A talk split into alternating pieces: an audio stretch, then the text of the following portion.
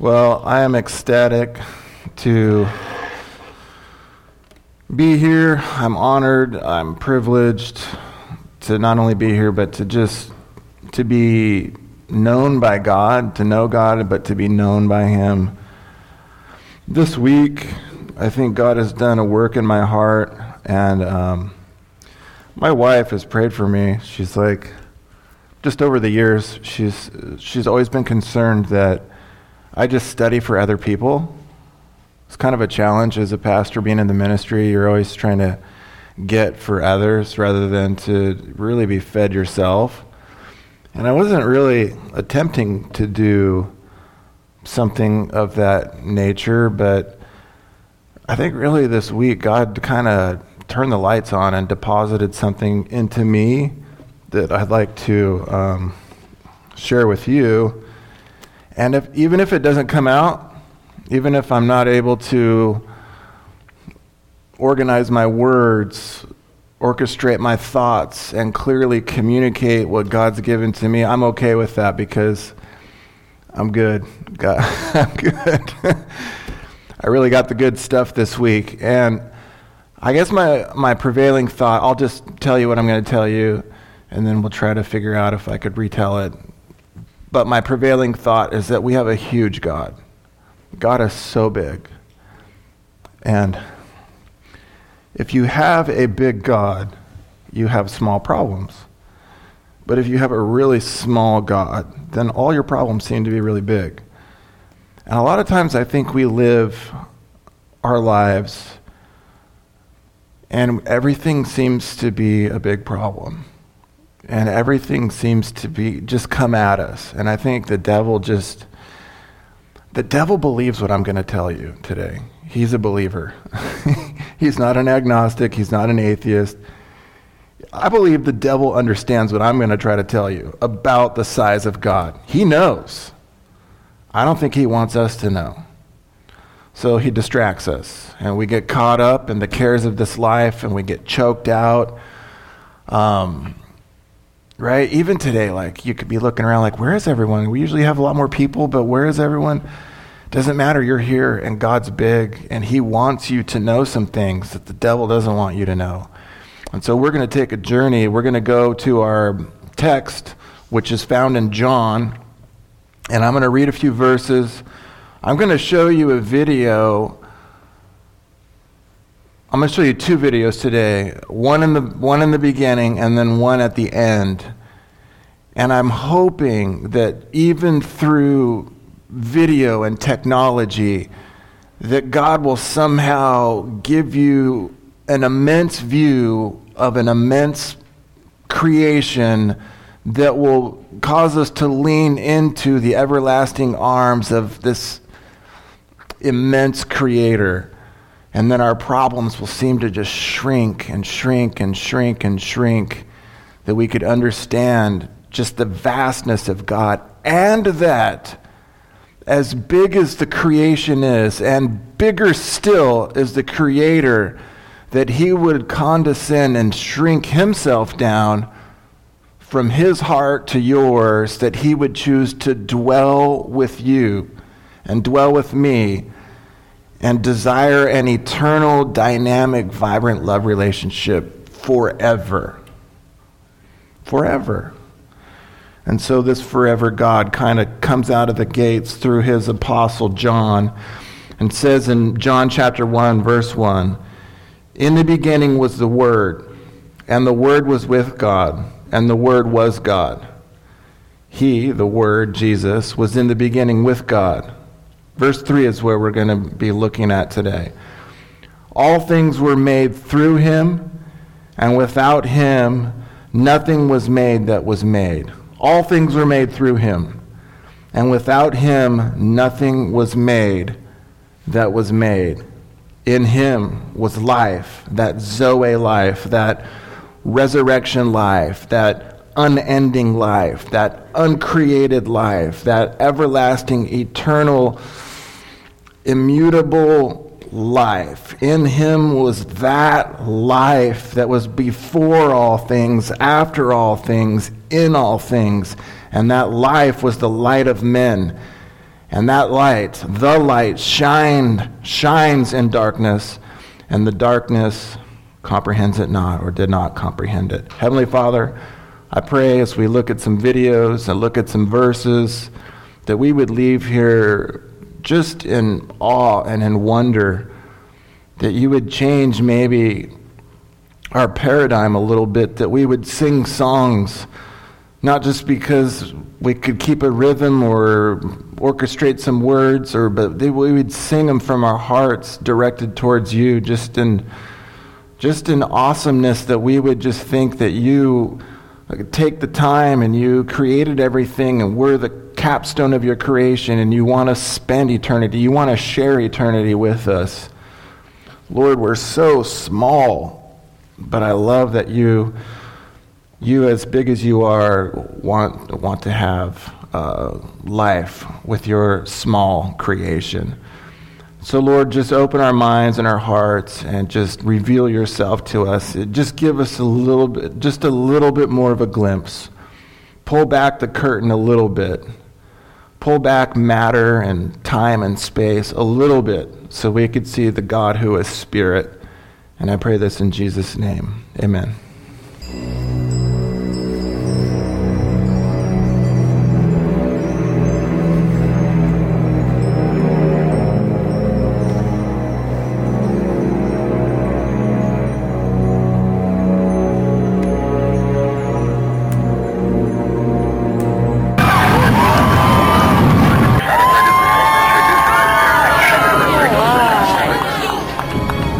Ever since man first looked into the night sky, he knew that he was a part of something much, much bigger than himself. The vastness of the heavens was incomprehensible. The breadth of it all spoke of things eternal. And in looking at the heavens, man believed that perhaps he was really looking into the face of God. From Psalm 19 The heavens declare the glory of God, the skies proclaim the work of his hands. Day after day they pour forth speech, and night after night they display knowledge. So, where are we in this place called the universe? Our moon is our nearest neighbor, one quarter of a million miles away. Our sun is 93 million miles away from the earth. The solar system is flying through space at 134 miles per second, spinning as it goes.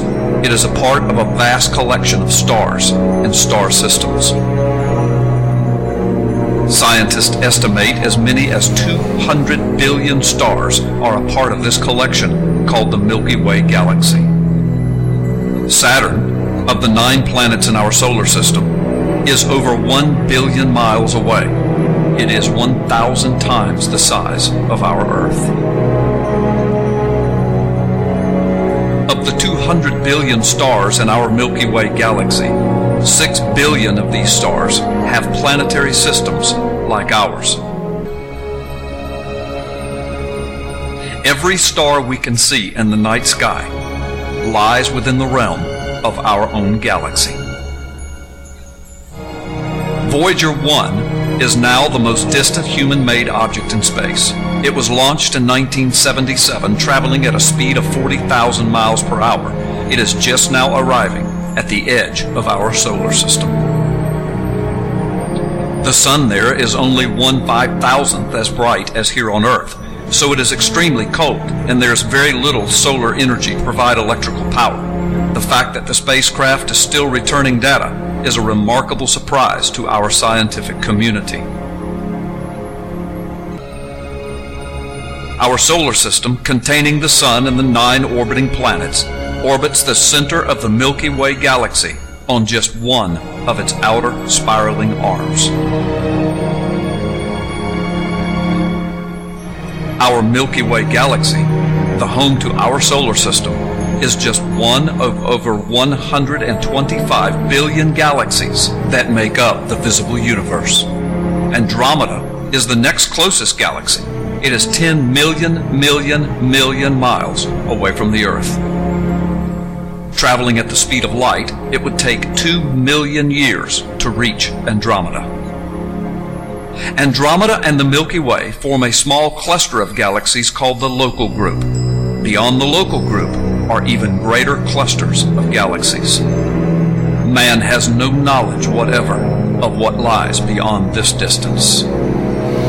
From Hebrews chapter 11 By faith we understand that the universe was formed at God's command, so that what is seen was not made out of what was visible.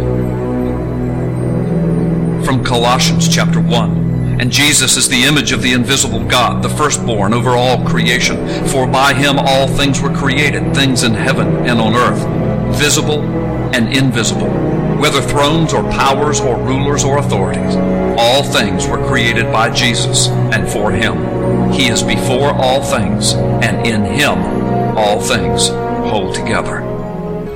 How big is God? The Bible declares that the endless eternal universe is just one of God's creations. As incomprehensible as that is for our minds to conceive, what may be even more unimaginable is that in the vastness of all that He has made, He loves you. And through Jesus Christ, His Son, the God of the universe, extends His hand and His love to you.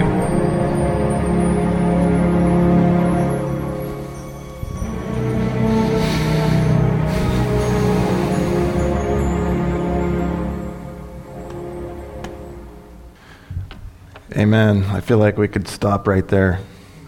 How big is God? I think what amazes me even still, as big and as incomprehensible as the observable universe is, the matter, the time, the space,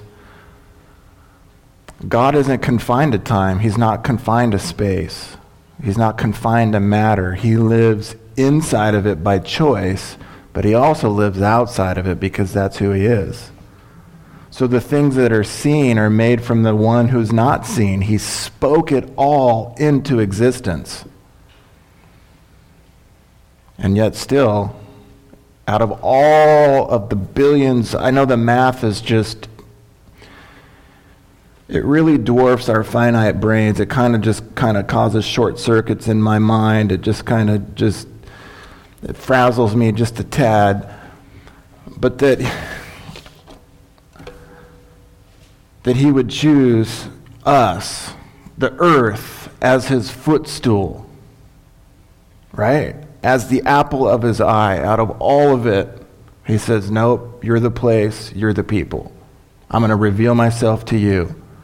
And you know what? When it's all said and done, the Bible says, and we're going to read it as you turn to Isaiah, he's going to close it all like a curtain. See these curtains? That'd be the equivalent to the universe. And he just, he opens it and closes it. And when he's done with it, he's done with it. And heaven, the heavens and earth shall pass away, but the word remains. And that's who we're going to be with. It's phenomenal when you think about it. It's just, because we can't even step into the realm of the infinite to understand the infinitude of God because we're so limited and finite, but yet we walk around as though everything's a big deal. And it's really not a big deal in comparison, right? I'm not trying to uh, suggest to you nihilism or anything that, uh, you know, it's just meaningless, but it is meaningless. And we're going to talk about how God in the scope of how big he is, in the scope of how big everything is, everything we do is insignificant without God. It's only God that comes down from infinity to penetrate our finite world with time, space, and matter to give us matter, to give us purpose, and to give us meaning. Let's turn, if you would, to Isaiah chapter 40, and let's just kind of get a glimpse of how God was trying to convey himself to not only the nation Israel, but to us, his creation. Charles Haddon Spurgeon called Isaiah the Bible within the Bible. Isaiah contains 66 chapters, the Bible itself contains 66 books. The entire gospel can be found in just the book of Isaiah alone, as well as the entire Bible, of course. But if you just had the book of Isaiah, which some people only had at certain times in history, you can still communicate God as creator and Jesus as God and the redemptive plan and that he would die for your sins. It's all there in the book. So the prophet Isaiah, like many other prophets uh, before, was sent by God to warn Israel about their old covenant promises that they broke and their conditions for breaking them and the promises for keeping them. But God's ultimate discipline towards the, the children of Israel was to be plucked off the land and to be taken into captivity, as was often their cyclical pattern. So Isaiah changes, though, uh, from the first 39 chapters, it's a lot different than from chapters 40 to chapters 66. It takes a different turn and really exhausts the majesty of our God um, versus the lifeless idols that the heathen and others decided to uh, degenerate to. So let's look, if you would, starting in Isaiah. We'll pick it up in verse 3, and we'll see how far we could go here. But again, keep in mind we're starting from our platform text, which is John 1 3. All things were made through him, and without him was nothing made that was made. So in Isaiah chapter 40 and verse 3, you'll, re- you'll recognize a lot of these verses. Some of the, there, a lot of them are prophetic, and we'll see John the Baptist here and uh, the Lamb of God kind of introduced or alluded to. It says, The voice of him cries in the wilderness, Prepare you the way of the Lord. Make straight in the desert a highway for our God. Every valley shall be exalted, and every mountain shall be made low and the, the crooked shall be made straight, and the rough places plain. And the glory of the Lord shall be revealed, and all flesh shall see it together, for the mouth of the Lord hath spoken it. And of course, Jesus is the glory of God revealed to us. And, and John the Baptist, the forerunner, it said of him, the voice said, Cry, and he said, What shall I cry? All flesh is grass, and the godliness there, or the goodliness thereof, of the flower of the field. The grass withers and the, fow- the flower fades because the Spirit of the Lord blows upon it. And surely the people is grass. The grass withers and the flower fades, but the word of our God shall stand forever. This eternal word that's spoken of in John chapter 1. O Zion that brings good things, good tidings, Get thee up to the high mountain, O Jerusalem, and bring good tidings, and lift up your voice with strength. Lift up, and be not afraid, and say unto the cities of Judah, Behold your God. Behold, the Lord God will come with a strong hand, and his arm shall rule him. Uh, behold, his reward is with them, and his work before him. He shall feed his flock like a shepherd. Jesus is the good shepherd, of course. He shall gather his lambs with his arm and shall carry them in his heart, his bosom, and he shall gently lead those that are with young. And as you read this, consider the nation of Israel that turned from this God, from the Creator, to the created things. And how easy it is for us to get our eyes off of the creator onto the created things. It's so easy. I don't say this in a shameful way or a condemning way. It's so easy. There's so many things that, you know, like it says, redeem the time because the, the days are evil. It's so easy to have time wasters and things to get our minds off of Christ and off of the goodness of God and just onto things that are so insignificant. And so Israel was falling for this, and the, uh, they were turning from God and they were turning to things less than God. And so God has to challenge them with these rhetorical questions and these ideas of the grandeur and greatness of God. So starting in verse 12, he mentions, Who has measured the waters in the hollow of his hand? Who have meted out heaven with a span? This isn't hang loose, by the way. it's a span and comprehended the dust of the earth in a measure, pinch, and weighed the mountains in scales and the hills in a balance. Who has directed the Spirit of the Lord and being his counselor hath taught him? We're going to come back to verse 12, but I want to read to the end here with whom took he counsel and instructed him and taught him in the path of judgment and taught him knowledge and showed him the way of understanding. We're talking about an eternal God that doesn't go to a board meeting. He doesn't search the internet. He doesn't Google things for answers. He doesn't, he doesn't need to go to a library. He doesn't need to get advice from anyone. He is omni everything, which means Whatever God has, he has eternal of it. So if it's knowledge, eternal knowledge. If it's energy, eternal energy. Right? Whatever God has, he has in quantities of eternality. So he's asking the question where does God go? Where, where's he going to go that's better than who he is? Who's he going to go to? Verse 15 Behold, the nations are as a drop of a bucket. I know things here heating up lately, you know, between certain nations. And, uh, man, if you watch the news or read the Drudge Report like I do, it just seems like, you know, the nations. Bloop, bloop, bloop. It could be North Korea, it could be Iran, it could be China, it could be Russia. Um, when are the Canadians ever going to give us any problems? It doesn't matter who it is. They're just such nice people, right? Um, eh? The nations, as big as they are, are a drop in the bucket. And he says this, um, and are counted as the small dust of the balance. Behold, he takes up the isles, the islands, and that, they're a very little thing.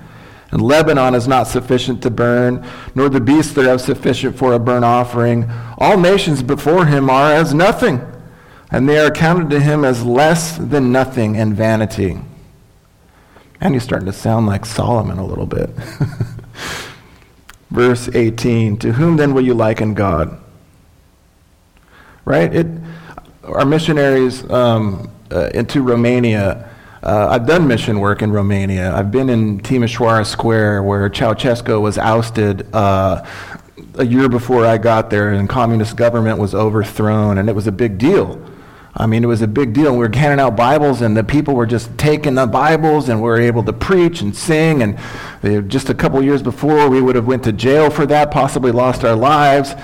But these nations, right? They come and go. They come and go, and God is saying that they're just their vanity, their vanity in comparison to who he is. The workman, verse 19, makes a graven image, and the goldsmith spreads, spreads it over with gold and casts silver chains. And he that is so impoverished that he has no oblation chooses a tree that will not rot. He's like, okay, we're going to make something that's going to last. We're going to make we're going to make a God that's going to trigger our worship and adoration, hey, I know, let's go get a hardwood tree and let's make a God out of the finest tree we could find because that'll do it, right?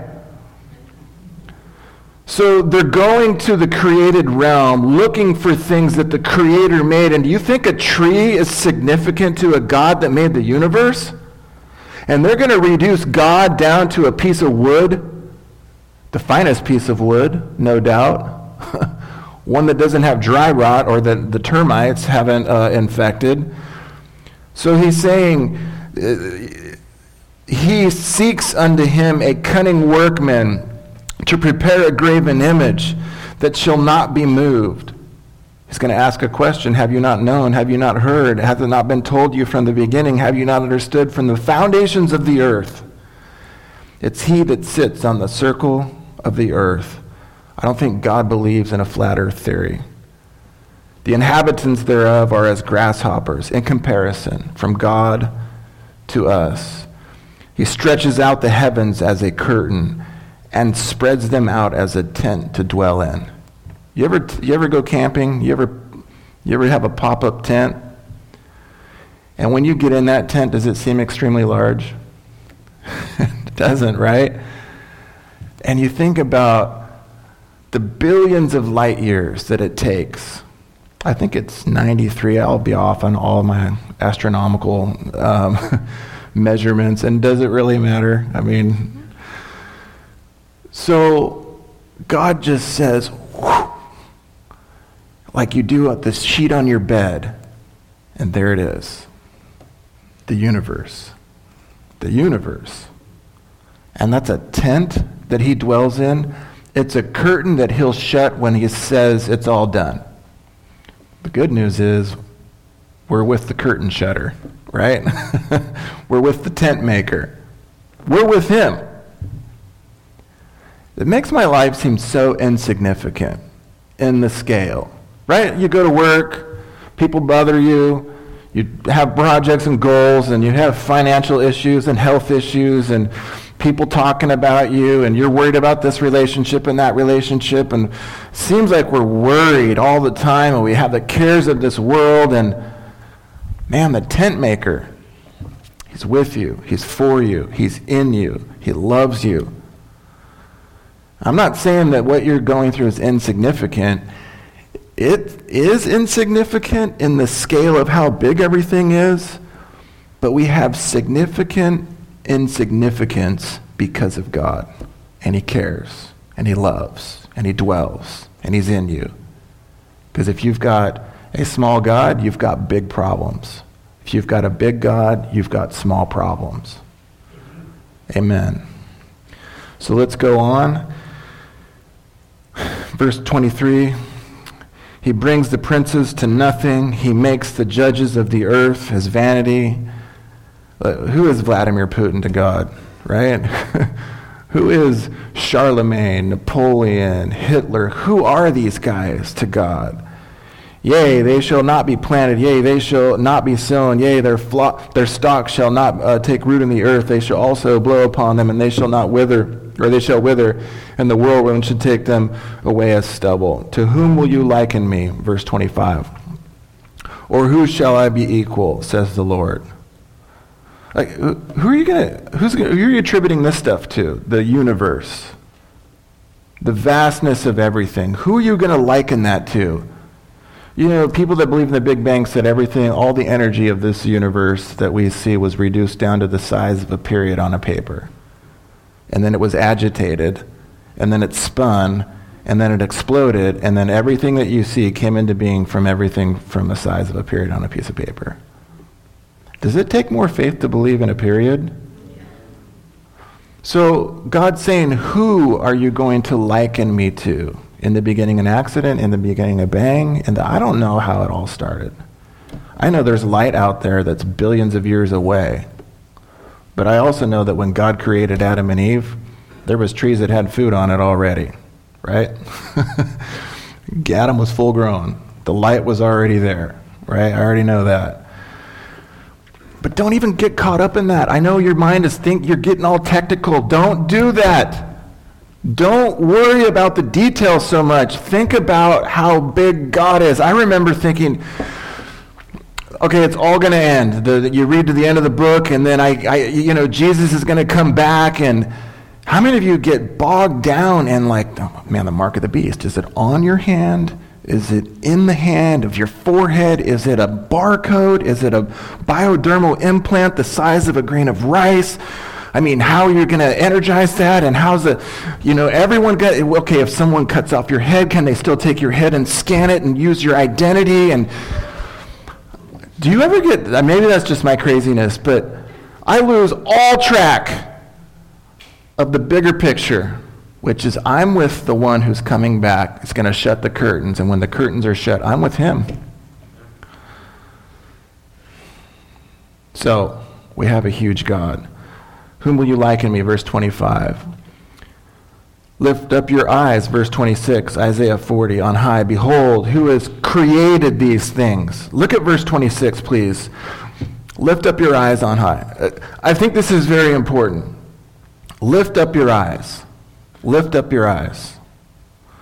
I think most of our vision in life, in our, in our day and age in which we live, listen up, young people, most of our, the, the scope of our vision is about 18 inches. Not from your head to your heart, but from your face to your phone. I think as far as most people see is about 18 inches.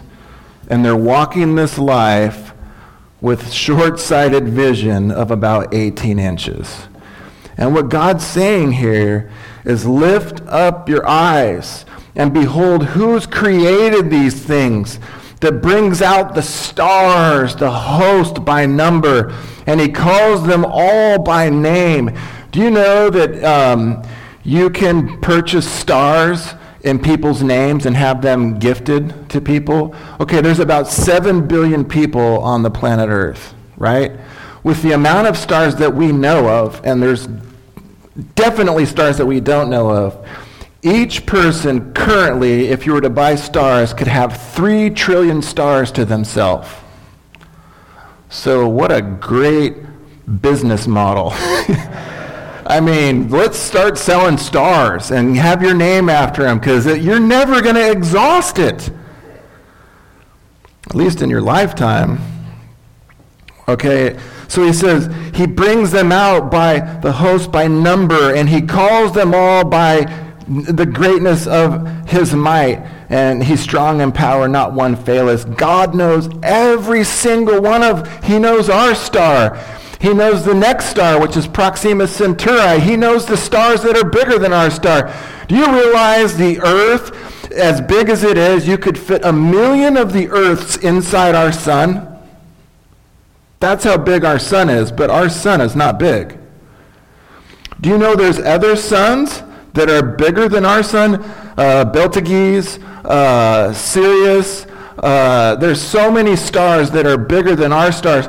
There's, um, I forget the name of it, there's one star that's so big you could fit millions of our sun inside of that sun. It, can you say the word astronomical? Does that apply? So God knows all of them. He knows the big ones, the little ones, the, the dwarf stars. He knows the giant stars.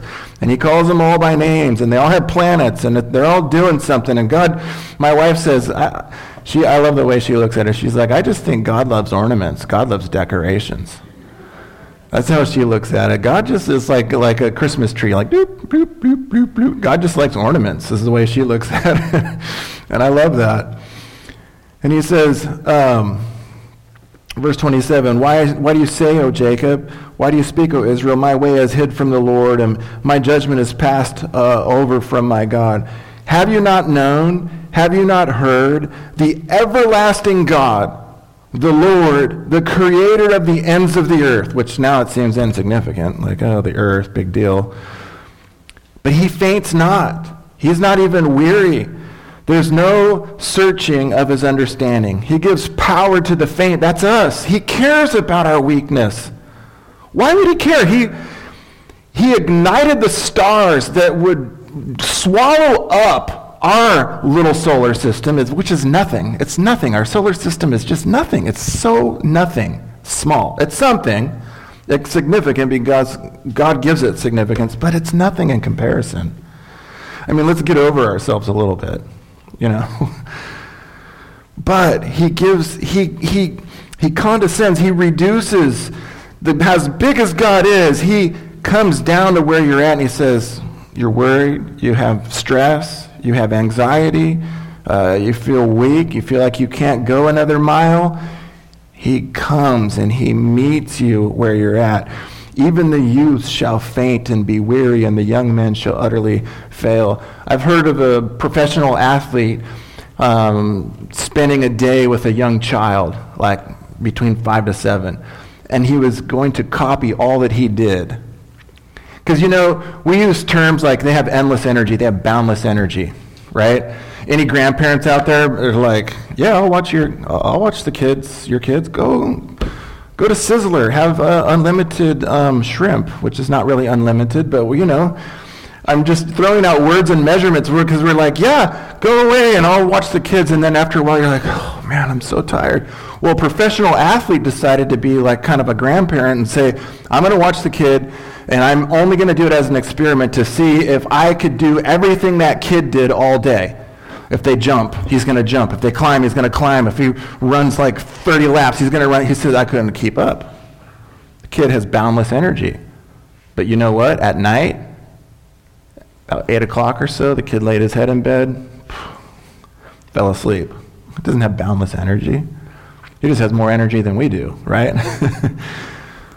but when we think of terms of God, I mean, he has unlimited energy. Unlimited boundless energy. This is our God. He gives power to the faint.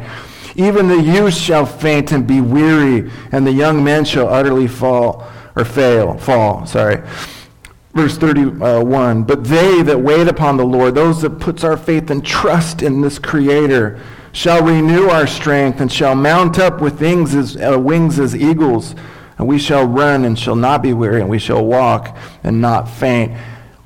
Our insignificance becomes significant when it's connected to this God, the God of the universe.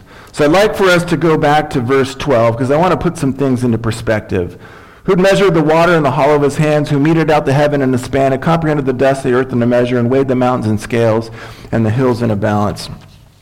Now, we looked at part of how big the universe is. Let's kind of do a, a, micro, that was a macro view. Let's kind of go uh, micro, but it's not micro in the sense that it's small, but let's look at some things here that at least we could measure. The Bible says that he measured the mountains. You, you guys ever um, carry sandbags? I carry them at the city of Cypress, and I could carry maybe two at the at once, and depending if they're not, depending if I could grab them, you know, and even two is heavy, and in the back of a truck. Uh, Sandbags are heavy. It's like the size of your cat food, right? Sandbags. Okay? Let's look at this picture here Mount Everest. Probably the tallest place on earth. It's 29,029 feet tall. K2 is the second largest. It's in the same region. It's 28,251 feet tall. I think if you do the math, it's about six miles high. Mount Everest. That's just one. That's pretty. People that climb that, I mean, you know, you're just, you're the bee's knees if you could do that, right? And to God, I'm trying to give you a little scope of who God is, right? Nothing. It's nothing. It's something, but it's really nothing in, in comparison. So he measured the mountains. Again, I couldn't measure, I could only lift a sandbag. Could you imagine lifting Mount Everest or just pulling up the dirt with a pinch? Measured the dust, the Bible says.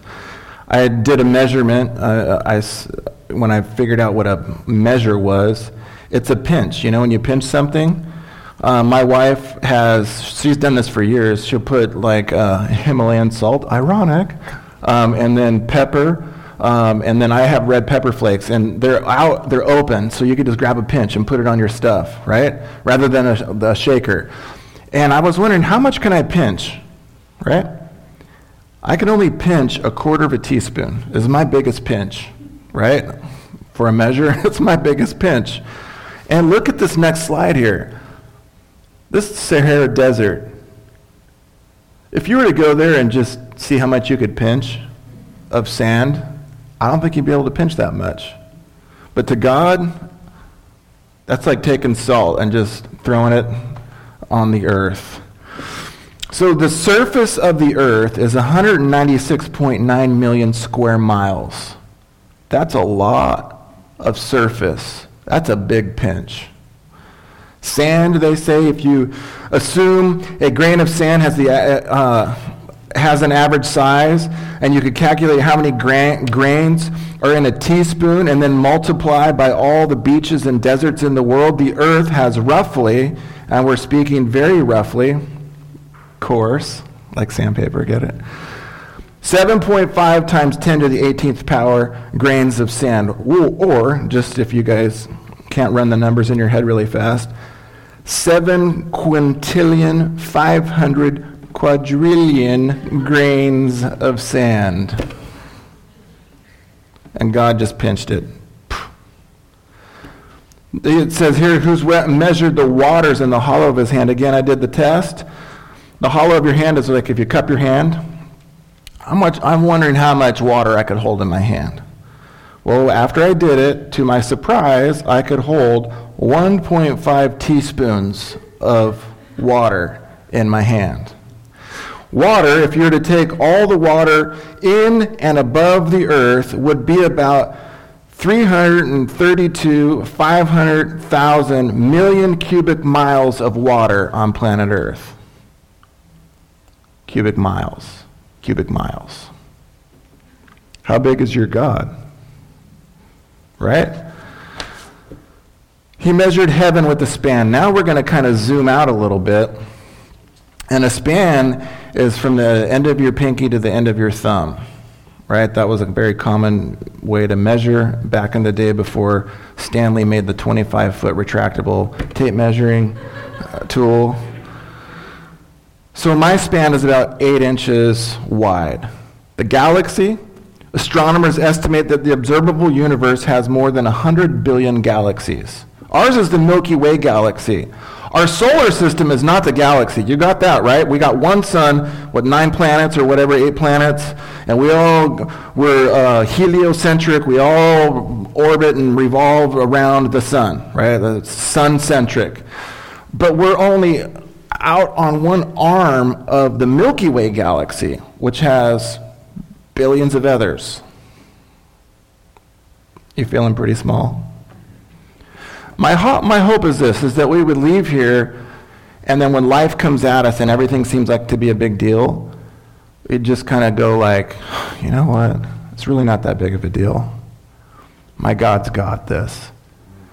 Might seem insignificant, but God brings significance to my insignificance. I got a big God. My problems are small. I'm going to be with him. When the curtains are shut, I'm with the tent maker. Right? That's my hope is that we would leave here and just on a daily basis just be like, God's got this. Yo. so our Milky Way is home to around 300 billion stars. By measuring the number and lumin- luminosity of observable galaxies, astronomers put current estimates of our total stellar population at roughly 70 billion trillion. Okay, we're in Orange County. You ever have you cruised every neighborhood of Orange County? Orange County. It's a large county, granted. But have you been to every one of the neighborhoods? We live in a subdivision, a tiny little tiny subdivision in our Milky Way galaxy, which is just a little development in the scope of all the other ones are we starting to like zoom out a little bit and see like here's what I did. Holy cow. I I don't know what to do. If you don't have God, this will crush you. And it will lead you to be helpless and hopeless, or you'll become a nihilist and say, Well, it doesn't really matter. I'll just eat, drink, and for tomorrow we die. I know you're scared, though. You've got to be scared if you don't know God. that is a freaky, frightening universe out there. And if you don't know the Creator, I don't even know what we're doing. So, let's go further uh, here. Um, the universe between the earth and the edge of the observable universe is 46 billion light years away. That's from the earth to the edge. It's not from the edge to edge. It's just from the middle. If we're and we're not geocentric in our view of the universe. That would put us at the middle, and uh, we're not, right? We are in God's economy. He's chose to have us as his centerpiece, but that's not the way it's mapped out observably. So, okay, so from edge to edge, it's about 91 billion light years. And the Bible says it's he that sits upon the circle of the earth, the inhabitants thereof are grasshoppers. He stretches out the heavens as a curtain and spreads them like a tent to dwell in. So the closest star, I've brought this up before, but just if you forgot, the closest star is our sun. It's 93 million miles from the earth. It takes 499 seconds to get there for light, or about 8.3 minutes at the speed of light for light to travel from the sun uh, to the earth. So if the sun were to burn out, we wouldn't know about it until about eight minutes later. But here's what this means light travels at the speed of 186,000 miles per second. So the universe is so big that we can't use kilometers and miles to gauge it, right? we have to use something so huge in order to understand it that if you were to travel at 186,000 miles per second, in a year, you would have traveled 5.9 trillion miles. The closest star is Proxima Centauri, right? That's the closest star next to our star, and it takes 4.3 light years at the speed of light to get there. 186,000, 186,000 miles per second. So let me, let me just give you more perspective on that.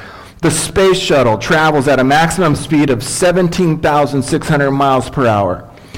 It would have taken the space shuttle about 165,000 years to reach Proxima Centauri. No one's going to live that long. Who's going to be that astronaut? I'll do it. I'm in good health. Oh, really? you eat your Wheaties? Oh, okay. Um, the Voyager. You guys, I was five when the Voyager was launched. Do you guys know the Voyager? Yeah? Um, so the Voyager was launched in 1977. It's traveling away from the sun at a rate of uh, 30, well, rounded up, about 40,000 miles per hour. That's fast. From 1977, that's a hot rod spaceship, man right? It's going 40,000 miles per hour. And now, if the Voyager were to travel to Proxima Centauri, the closest star I told you, at this rate, at that speed, it would still take it over 73,000 years to arrive to the closest star. Are you starting to get a glimpse of how big all this stuff is? hopefully it shrinks you to where you're like, you realize I'm insignificant in the size of things, so that you would lean into the everlasting arms of the Father and say, But my significance is in you because you came down and you revealed yourself. You communicated who you are. You want to live from your heart to mine. You spoke a word, you gave a word, and that word that spoke it all is now dwelling in me. Okay, you have given significance to my insignificance. Thank you, God. The point is this.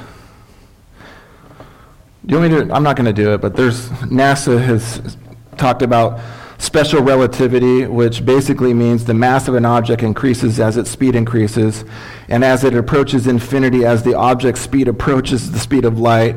This means that it would take an infinite amount of energy to accelerate an object to the speed of light. In other words, we can't even go that fast because we couldn't sustain the energy and we couldn't sustain the size, is what that means. So we can't even, but even if you could, who's got 4.3 years just to go to a star and where's the brakes on that ship? I mean, come on. But Jesus, here's, the, here's kind of a, a thought Jesus is light. Amen?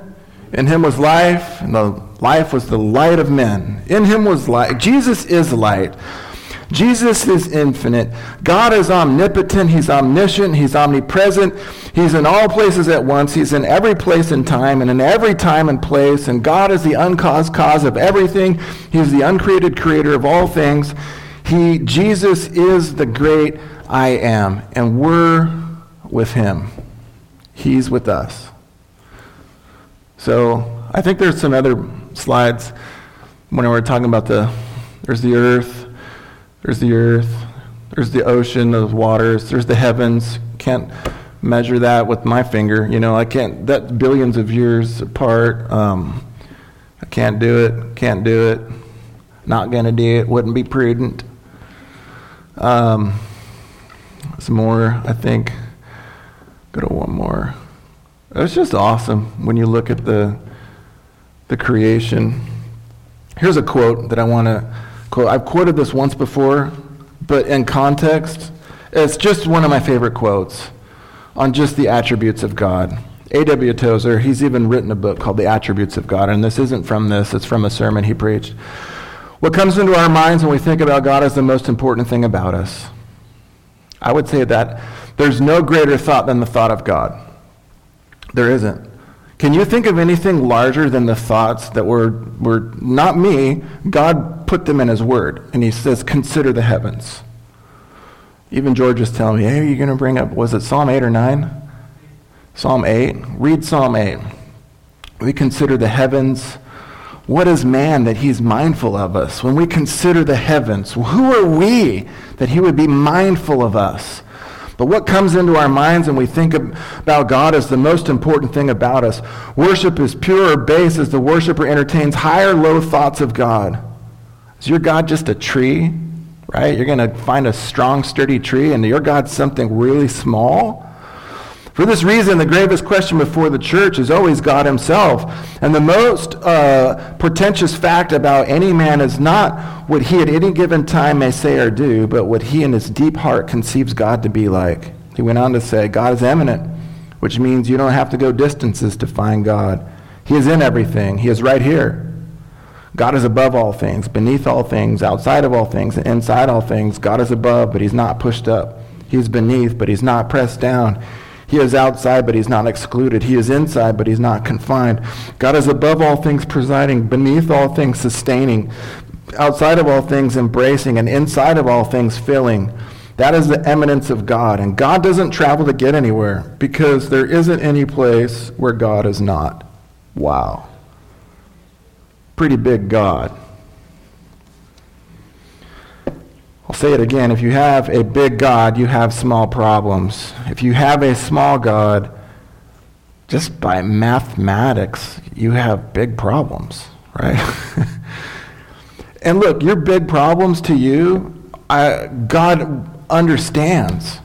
It's not like it's irrelevant or it's a nuisance or th- your big problems to you seem big to you, and that's okay because it is a big deal to you. And it is a big deal to me. But we've got a God that's so big that's running the whole thing. And he knows and he cares.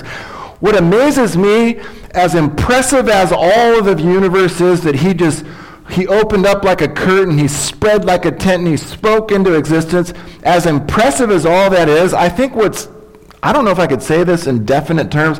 What's really impressive is that he would reduce himself down and dwell with us and choose us as his favorite place in the universe to dwell. Remember Solomon saying, What house can I build you? Right? Even the heavens of heavens cannot contain you. Remember Solomon when he's going to, I think it's 2 Kings 8 or what, in, his, in one of his prayers when he's talking about the temple, he's like, What can I build you? you? The heavens of heavens cannot contain you, much less this house. But God says, I choose to dwell in you. That's, to me, impressive.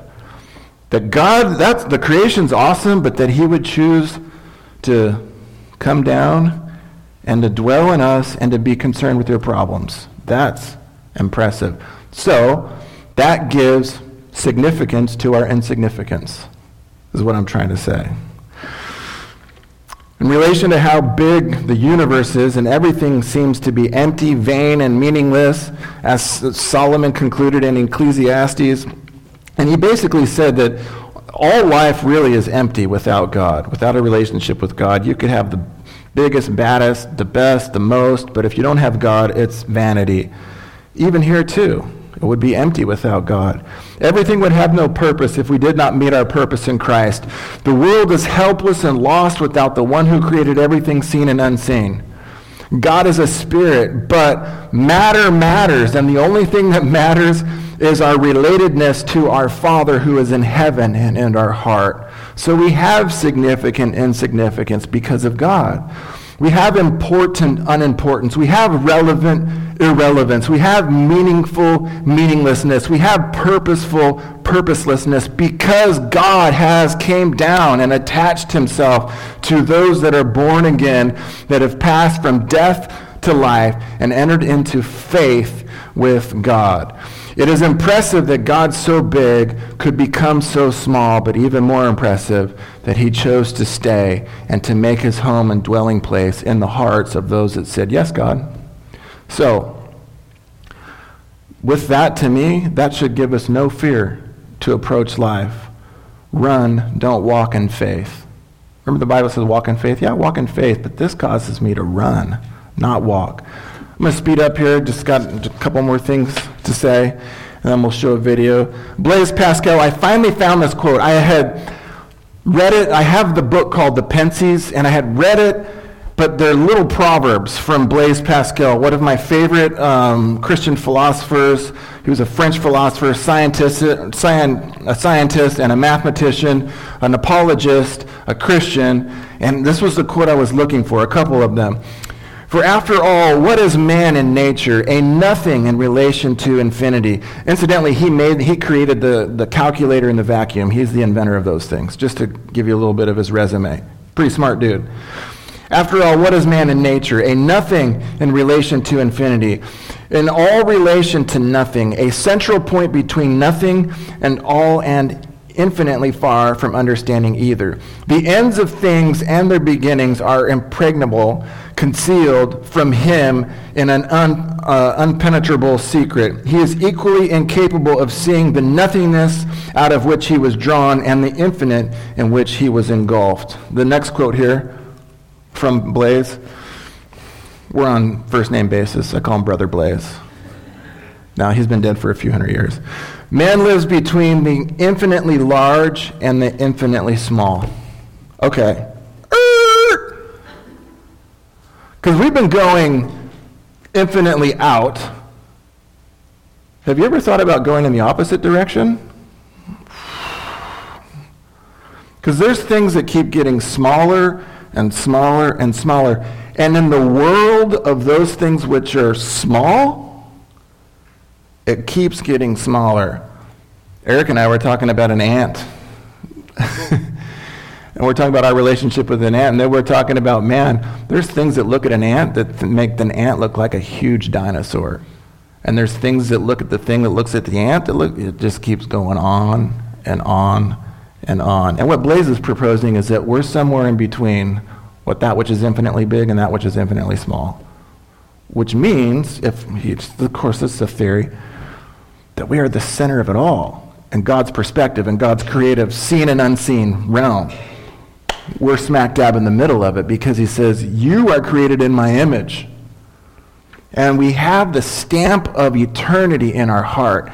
That's why we want to know these things. That's why the greatest scientists that have ever lived have had God as their central point of reference in all of creation That's a discovery and unfolding of the Creator. And so he's put, he's stamped eternity in our hearts so that we could know him and make him known. So the challenge, I guess, for us is our belief about is our belief about God as such that he could create everything that he could reduce himself to the smallest living uh, organism and be born of a virgin that he could live a perfectly sinless life that he could die for our sins uh, be raised again from the dead and that he could give us eternal life but that he couldn't even help us or meet us uh, right where we're at with our daily concerns I think that's where I live a lot of times. Like, God, yeah, I know you could do all that. You're God, of course, but you don't really care about me, right? My problems and my insignificant little life, right? You don't care about me, but He does. Why would I believe God is really that big? He could go, he could go that big and be that powerful, but yet with that power, He wouldn't be concerned with my little tiny needs, right? I become like an unbelieving believer. I believe God, He created everything. I don't believe He really cares about my little things, right? so that's what I'm trying to convey here is that He does. So our insignificance becomes significant because God cares, and this big God has reduced Himself to our level so that He. It's like Billy Graham. Remember, ever remember Billy Graham? saying it's like God yelling to, if you ever yell at an ant, hey, ant, don't walk there, you're going to get hurt. The best way to communicate with an ant is just to become one and tell him in person. Right? and that's what God did in Jesus. He became us and told us in person. He loves us. He proved it, demonstrated it. So let's just wrap this up and bring a big God into our little lives. Let me ask this Does it not occur to us that the that the creator of something so big would choose to make his home in something so small as our hearts.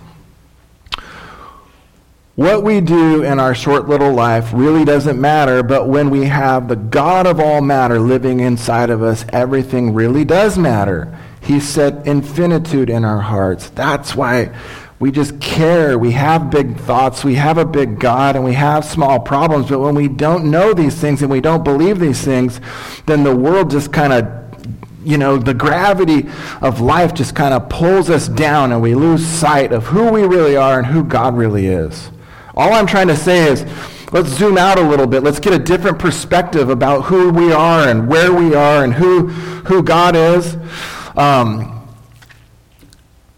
and so, yeah, I was thinking today, it's not like an out of body thought, but it's almost like you, you know drones where the drones go up and they look down? Just kind of get a drone view of your life every once in a while. It seems to be like small and shrunk and this care, that care, this bill, that problem, and it's shrink and shrink and shrink. Zoom out a little bit.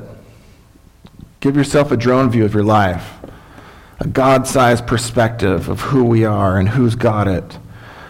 So, in conclusion here, the creation and the Creator's first question to Adam was this Where are you, Adam? Remember, Adam and Eve sinned? And John chapter 1 to me is, he's kind of borrowing a lot of Genesis chapter 1. And it's almost like that was the first creation, and, and John's introducing kind of the new creation because Jesus is coming. And he's coming to give a new race, those that have been born again into the family of God. And so, without going into that, because we'll get into that later in the coming weeks, the first question that God asked, and he's not asking for information he already knew, but he wanted Adam to repeat it or to admit it, to confess it, so Adam would know. And my thought is this Adam, where are you? It's almost like if we're going back again, the Creator wants us to know hey, where are you and where are you going? Are you here and you're not sure that you will spend eternity with God when the curtain shuts? Do you not know that? When God rolls up the entire universe like a scroll or a rug, where will you be? If we can trust God for the big things, can we trust Him also for the little things? We trust that He has it all under control with the universe, but do we trust that He has it in control with our little lives? If He could take care of the big stuff, why couldn't He take care of the little, little stuff? And He does care. He proved it. He demonstrated it. He came. He, he didn't just say it from heaven. He, he came. He just shrunk down, put Himself in the womb came out of the womb, lived the life, died, and rose again, and says, This is true. This is the God of the universe demonstrating uh, to you, not just with words, but the Word became flesh. So, you know, the Bible says Abraham believed God. Abraham believed God. He didn't believe a system, he didn't believe just a text, he didn't believe a theory. Abraham believed God. Abraham believed God. Abraham believed God. All I'm trying to say is, when I've studied this out, all I could say is, I'm a believer, God. I'm a believer. I'd be a fool not to. It would take more faith not to believe at this point. I'm a believer. Abraham believed God. I just simply believe you, God. I don't say it all works out in my favor, but you know what? I'm learning to zoom in and to zoom out. I'm learning to find significance in my insignificant little life. My life's not that big. It's not that big. It's not that big of a deal. What I do is not that big of a deal. Not that big. It's really not in comparison. But I'm learning to engage God, and then when He comes down, it gives purpose, it gives meaning, it gives significance, it gives, it gives passion, it gives life. It gives me excite, gives me enthusiasm. The word enthusiasm, in theos, means to be in God. I really have enthusiasm because I'm in theos. I'm in God. I, I am excited about it. He's in me. And hopefully you believe God. The devils believe. They know the size of God. They've seen it. Of course they believe. They can't be saved because you need to be saved by faith. That's believing without seeing. Just to help you with that little question. Well, how come the devil, if he believes? Because he sees and he doesn't believe. right? By faith. So let's go back to our original starting point, John 1. In the beginning was the Word, and the Word was with God, and the Word was God. He was in the beginning with God. All things were made through him, and without him nothing was made that was made. In him was life, and the life was the light of men. And the light shines in darkness, and the darkness comprehends it not. I'm going to do this. I'm going to close in a little bit of a unique way. I'm just going to show you, it's a short three minute video, and then we'll just be dismissed. But I want to show you this last video, and keep in mind there's not going to be any. Um, any verbal communication. you're just going to hear music, but you're going to see the scale of in which where we live. It's going to zoom out and then it's going to zoom back in. And if you could take that zooming out and zooming in approach to life and walk out these doors and be like, I'm small, but I have a big God. God's got it. I'm good to go. So let's roll the video here.